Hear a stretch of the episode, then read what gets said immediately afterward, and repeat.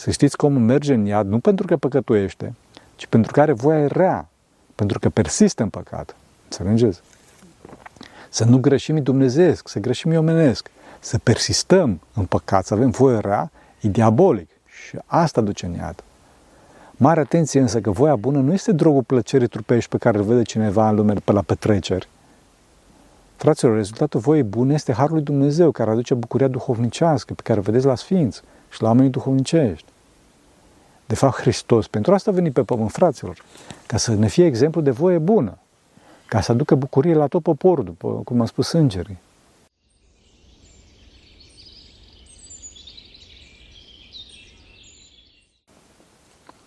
Slavă Tatălui și Fiului Sfântului Duh și acum și purea și în vece vecilor. Amin. Pentru rugăciune Sfinților Părinților noștri, Doamne, să Hristos, Fiul Dumnezeu, miluiește pe noi.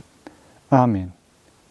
Vedeți că primul verset din prima carte a Noului Testament zice Cartea neamului lui, lui Iisus Hristos, fiul lui David, fiul lui Avraam.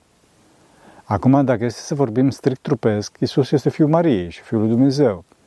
Însă Sfântul Apostol Matei dorește să arate evreilor și nouă că acest Iisus este Mesia cel așteptat, cel care împlinește profețiile prorocilor. Un, mă rog, un întreg, un, un întreg pachet de profeții din care cele mai cunoscute făcând referire la Mesia ca la fiul lui David. De fapt, intenția Sfântului Apostol Matei este foarte clară, pentru că dincolo de faptul că amintește numele Isus, care se tâlcuiește Domnul mântuiește, sau mai corect morfologic este că Domnul este cel care dă mântuirea. Da? Amintește și supranumele lui, dincolo de Isus, adică Hristos, este foarte important asta pentru că pe vremea respectivă nu exista un nume de familie și deci supranumele aveau directă legătură cu personalitatea celui care le purta.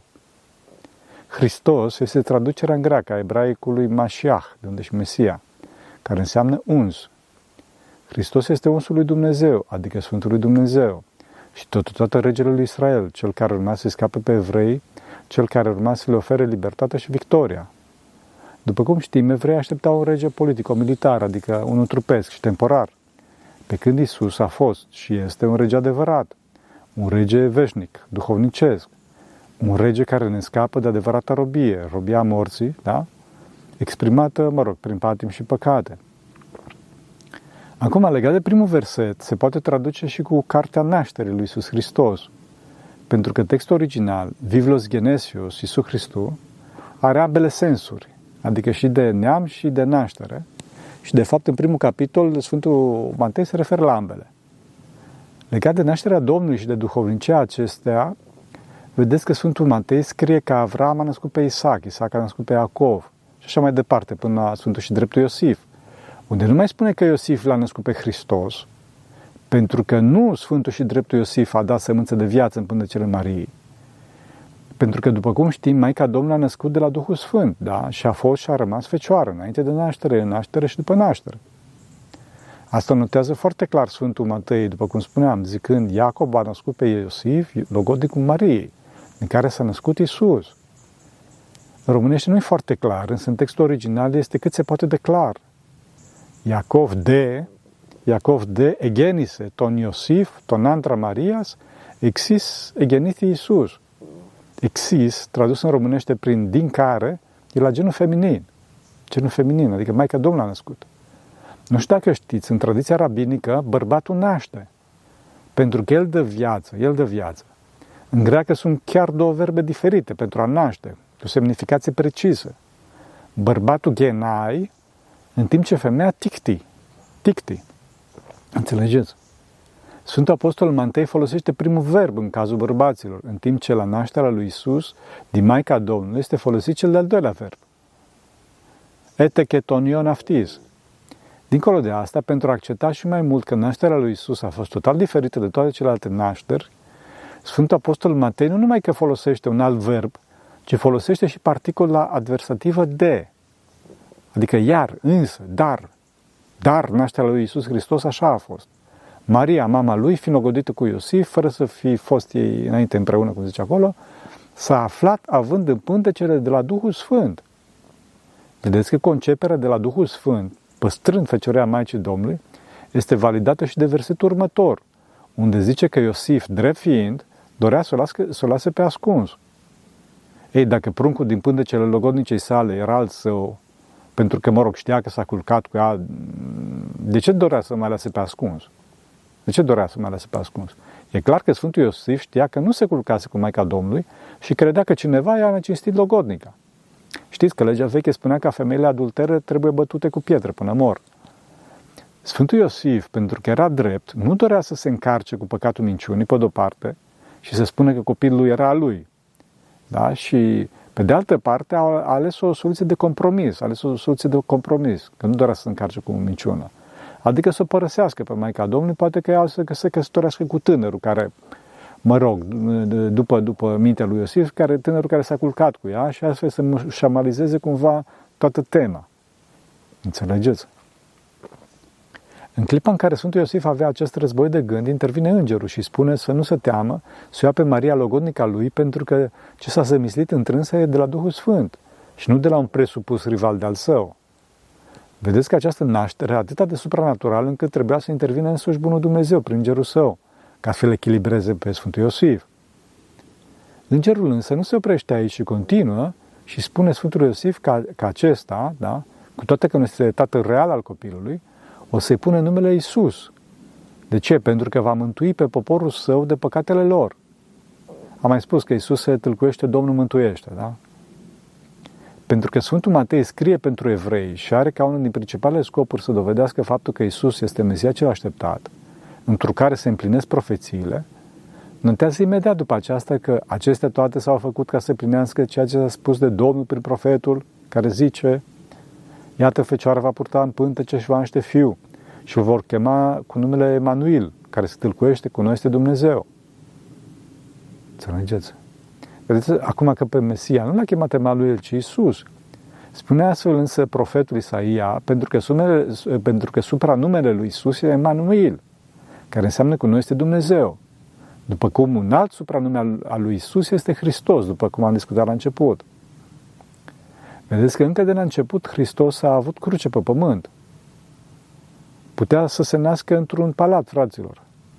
Acum o să spuneți că Maica Domnului a fost săracă. Da, însă Dumnezeu putea să facă astfel să fie regină, sau cel puțin, mă rog, o aristocrat.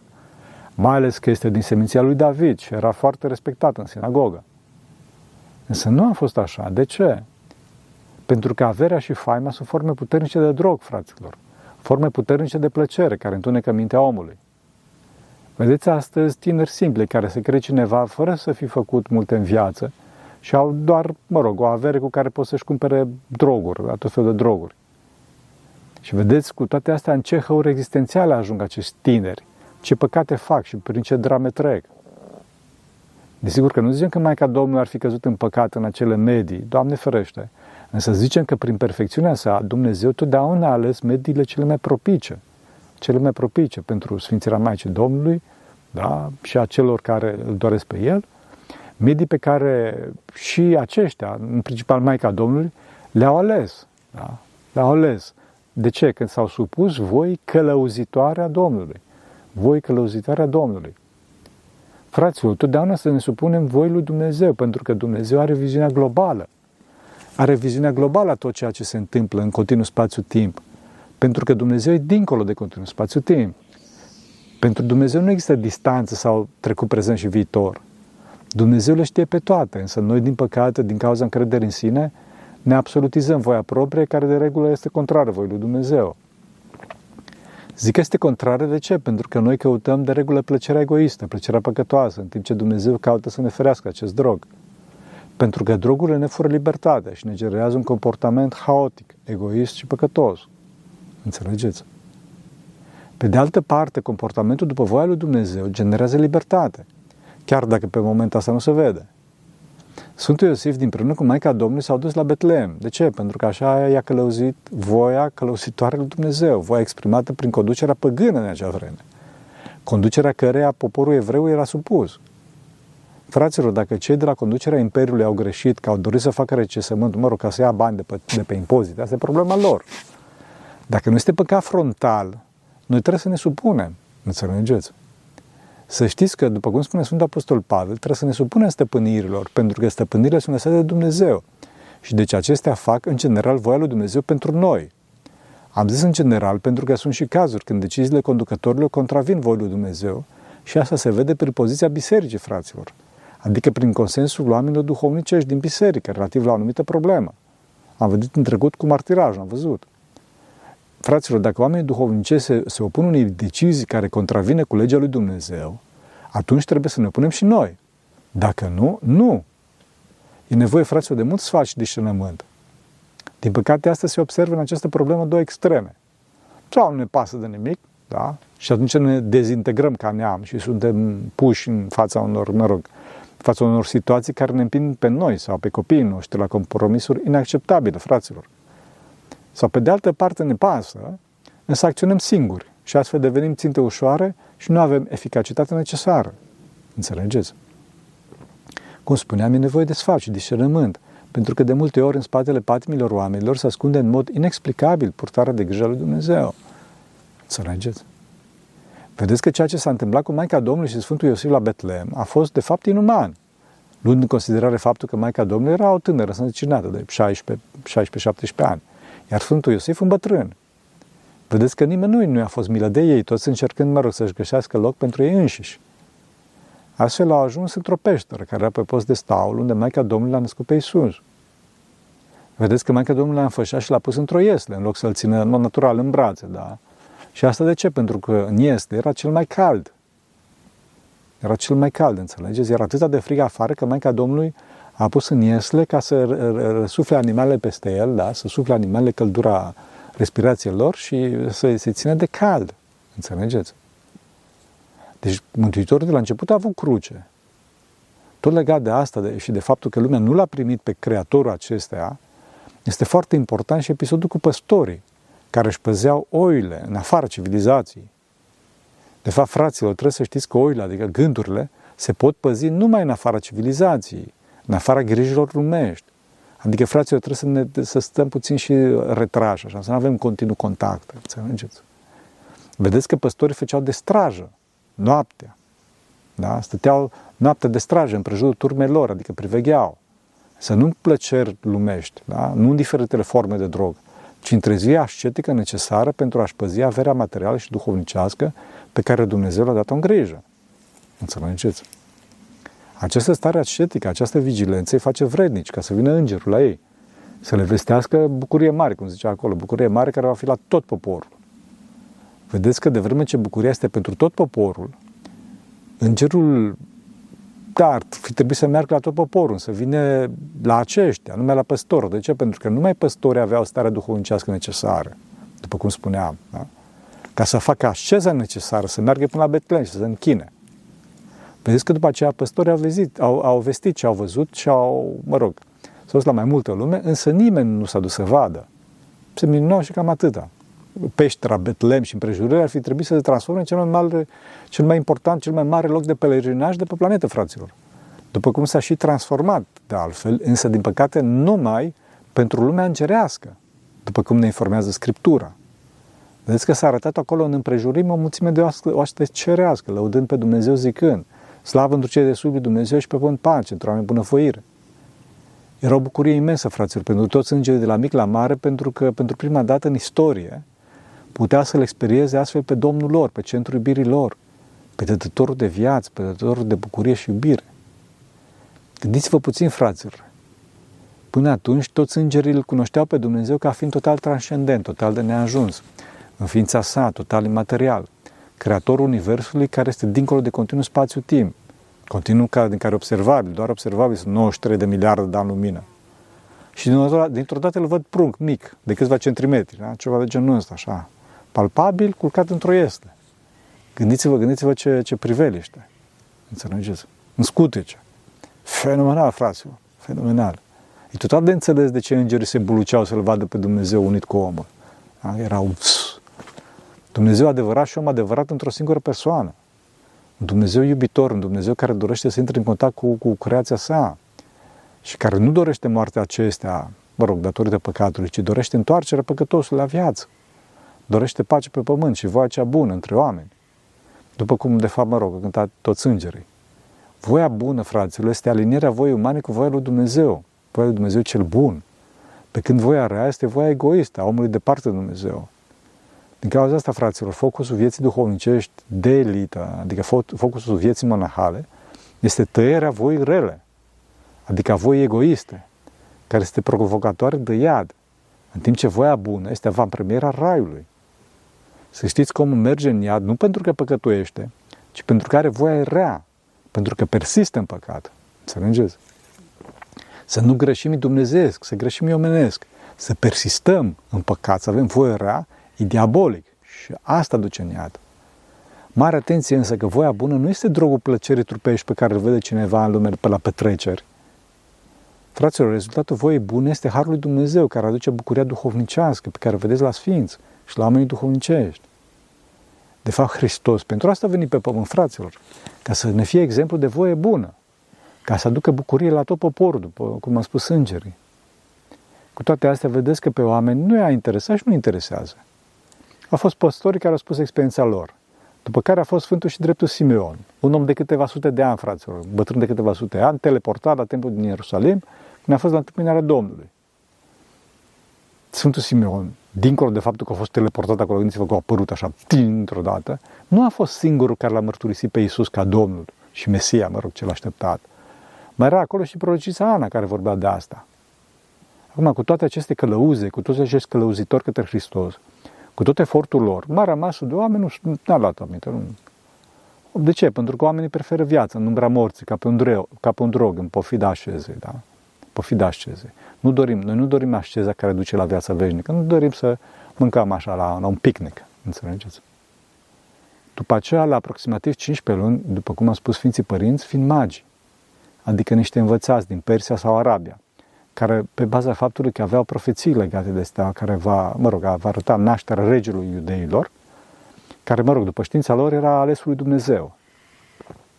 Vedeți că acești oameni, chiar dacă aveau o știință mai prejos decât legea mozaică, au bătut atâta cale, fraților, au venit 15, 15 luni pe cămilă, ca să-L găsească pe Isus. În timp ce iudeii care erau doar la câțiva kilometri, nu s-au închisit să meargă chiar pe jos, putea să meargă până, pe, pe jos până la Betlehem, ca să vadă ce se întâmplă acolo. Astăzi Betlehem, nu știu dacă știți, este suburbia a Ierusalimului. Atât de aproape e. S-a închisit însă Irod, fraților, care a trimis armata și a făcut un întreg pruncucid acolo, un întreg carnagiu. Și a ucis până și propriul copil, gândiți-vă. Și Irod avea informația chiar de la evrei, adică de la învățații poporului, care au spus locația, după profeția lui Miheia. Chiar dacă știau că Irod este împotriva lui, lui Hristos, da? Și chiar dacă știau că profeția că nu o să lipsească sceptrul din Iuda, urma să se împlinească, s-a împlinit cu Irod. De ce? Pentru că Irod nu era iudeu, ci idumeu, era străin de neam. Înțelegeți? Deci toată lumea știa că Irod are toate motivele să-l ucidă pe Mesia. Și cu toate acestea l-au dat pe gratis, fraților. Nici măcar nu l-au văzut pe 30 de arginți, ca Iuda. Înțelegeți? Aici, dincolo de drama asta foarte mare, se vede foarte bine cum acționează Dumnezeu care dă oamenilor toate, oamenilor toate indiciile pentru a-L găsi pe Isus, fără însă să le calce în picioare libertatea. Vedeți că steaua s-a ascuns de mași tocmai când au ajuns la Ierusalim. De ce? Ca aceștia să fie nevoiți să întrebe pe alți oameni, astfel încât ierusalimitenii să afle de nașterea lui Hristos. De aici se văd mai multe lucruri. Da? Odată că steaua este stea inteligentă, care apare și dispare după cum voiește, în al doilea rând, că Dumnezeu nu face minuni dacă omul poate să afle de la alt om ceea ce are nevoie pentru mântuire. Și în al treilea rând, faptul că omul poate să-și folosească libertatea în mod greșit. Și folosească libertatea în mod greșit pentru a lupta pe Dumnezeu. Bineînțeles, fără să aibă sorți de izbândă. De fapt, fraților, la fel face și diavolul. Luptă cu încrâncenare pe Dumnezeu, pe Dumnezeu de la care primește toate, primește inclusiv darul de a exista și, de a puterea de, și puterea de a lupta pe Dumnezeu. Înțelegeți? Acum unii pun în cărca lui Dumnezeu crima abominabilă comisă de Irod, zicând că Dumnezeu nu trebuia să permită să moară atâția copii nevinovați. Întâi de toate, fraților, faptul că se pune cineva în locul lui Dumnezeu și judecă este o mândrie cruntă, pentru că nu suntem noi mai înțelepți decât Dumnezeu. De vreme ce Dumnezeu a îngăduit, știe Dumnezeu de ce. Și de fapt știm și noi, dacă citim pe Sfinții Părinți, în cazul de față pe Sfântul Ioan Gură de Aur. Ce spune Sfântul Ioan? Spune că Dumnezeu le-a oferit pruncilor uciși de Irod cel mai mare dar cu ocazia venirii sale pe pământ. Le-a oferit darul mucenicii, dar de nașterea Domnului. A ajuns direct în rai, fraților, direct în rai cu darul Domnului. Vedeți că biserica se bează ca sfinți, sfinți mucenici. Acum, desigur că asta nu înseamnă că Irod sau oricine altcineva care a ucis mucenici a făcut o faptă lăudabilă. Nu, fraților. De fapt, până și diavolul conlucrează la mântuirea oamenilor, să știți, fără să se dorească aceasta. Și asta constituie marea lui dramă, marea lui chin. Înțelegeți? Dumnezeu este atât de puternic încât folosește orice, inclusiv patima celorlalți, pentru a mântui pe om, pe aleșii săi. Și transmite în continuu mesaje omului. În continuu mesaje aleșilor. Și aleșii sunt cine? Cei care doresc.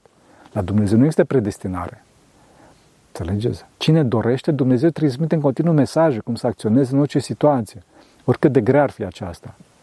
Desigur că omul e liber să aleagă între bine și rău, însă Dumnezeu își face datoria sa. Acum să nu spuneți că nu e așa, pentru că omul Hristos a avut cea mai dură viață de pe pământ. A fost omul pe care diavolul l-a atacat la maxim, înțelegeți? Și cu toate astea a biruit.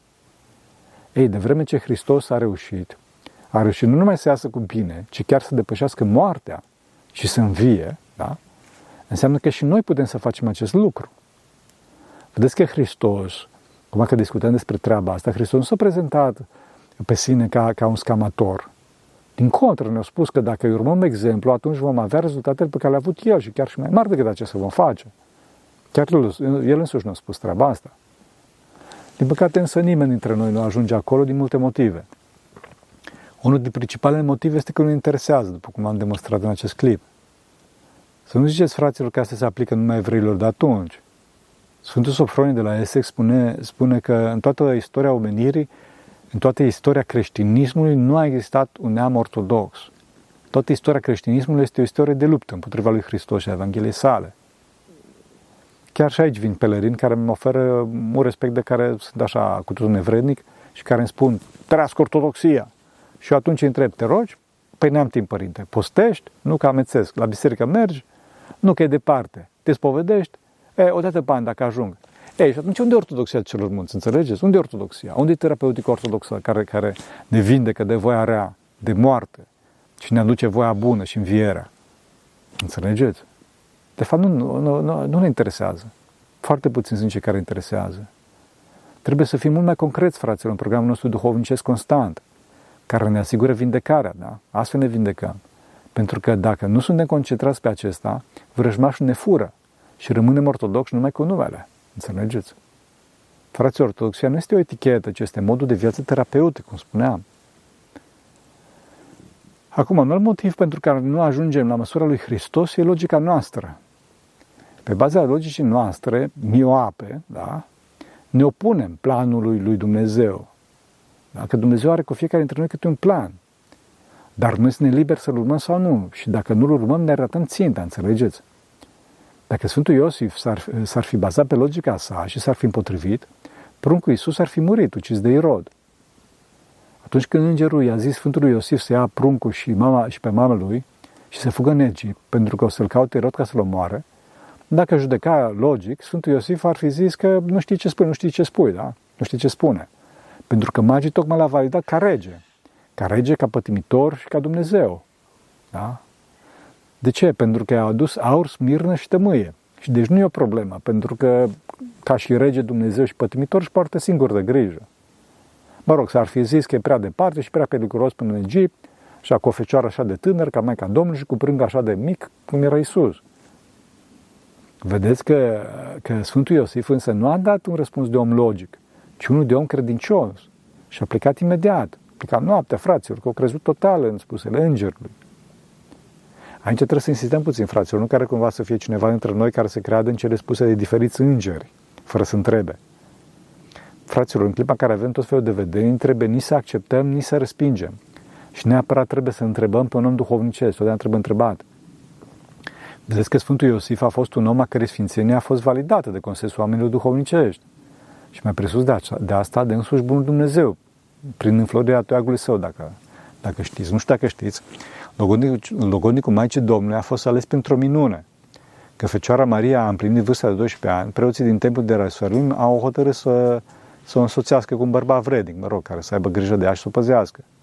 Pentru aceasta au chemat la templu pe bărbații necăsătoriți din neamul lui David, din care făcea parte, mă rog, și Maica Domnului făcea parte, da?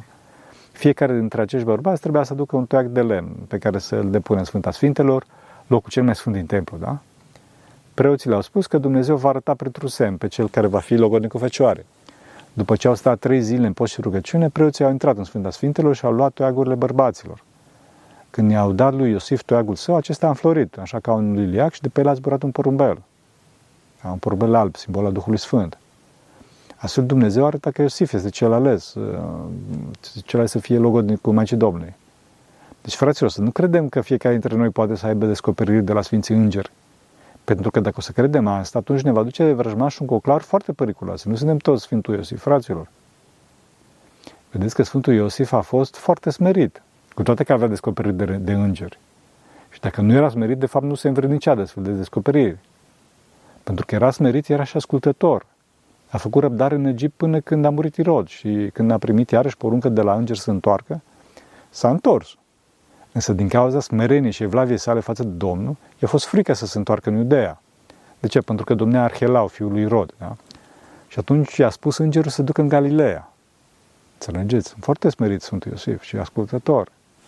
Pe de altă parte, vedeți că și Isus le era supus părinților. Și asta nu pentru că ar fi avut nevoie, pentru că Dumnezeu era, da? După cum a și arătat în templu, la vârsta de 11 ani. Ci Mântuitor a fost supus ca să ne arate că aceasta este modul corect de a fi, înțelegeți? Modul corect de a fi. Fraților, pentru a fi un bun conducător, cineva trebuie să fie neapărat un bun ascultător. Înțelegeți? Dacă noi nu facem tot posibilul ca ascultători în fața lui Dumnezeu, atunci, atunci nici Dumnezeu nu face tot posibilul în fața noastră, atunci când vom deveni lideri. Înțelegeți? Dacă nu ne pregătim în ascultare de parte de lume, atunci nu vor reuși, nu vor reuși nici în lume când Dumnezeu ne scoate ca și conducători ai lumii. Foarte important asta. Trebuie să avem tot timpul dor după Dumnezeu, după Tatăl cel Ceresc, pentru că dacă nu avem acest dor și nu ținem distanța față de lume, atunci, fraților, ne vom prăbuși odată cu lumea, în groapa plină de zmoală depresii, a lipsei de sens, pentru că sensul vieții noastre este drum către Tatăl, afară din groapa morții, da? înțelegeți? Să ieșim de acolo. Este un drum cu sens unic, un drum pe care toți știm că trebuie să existe, însă nimeni nu a avut smerenia și iubirea necesară pentru a-l găsi. Nimeni nu a putut să ne fie călăuză.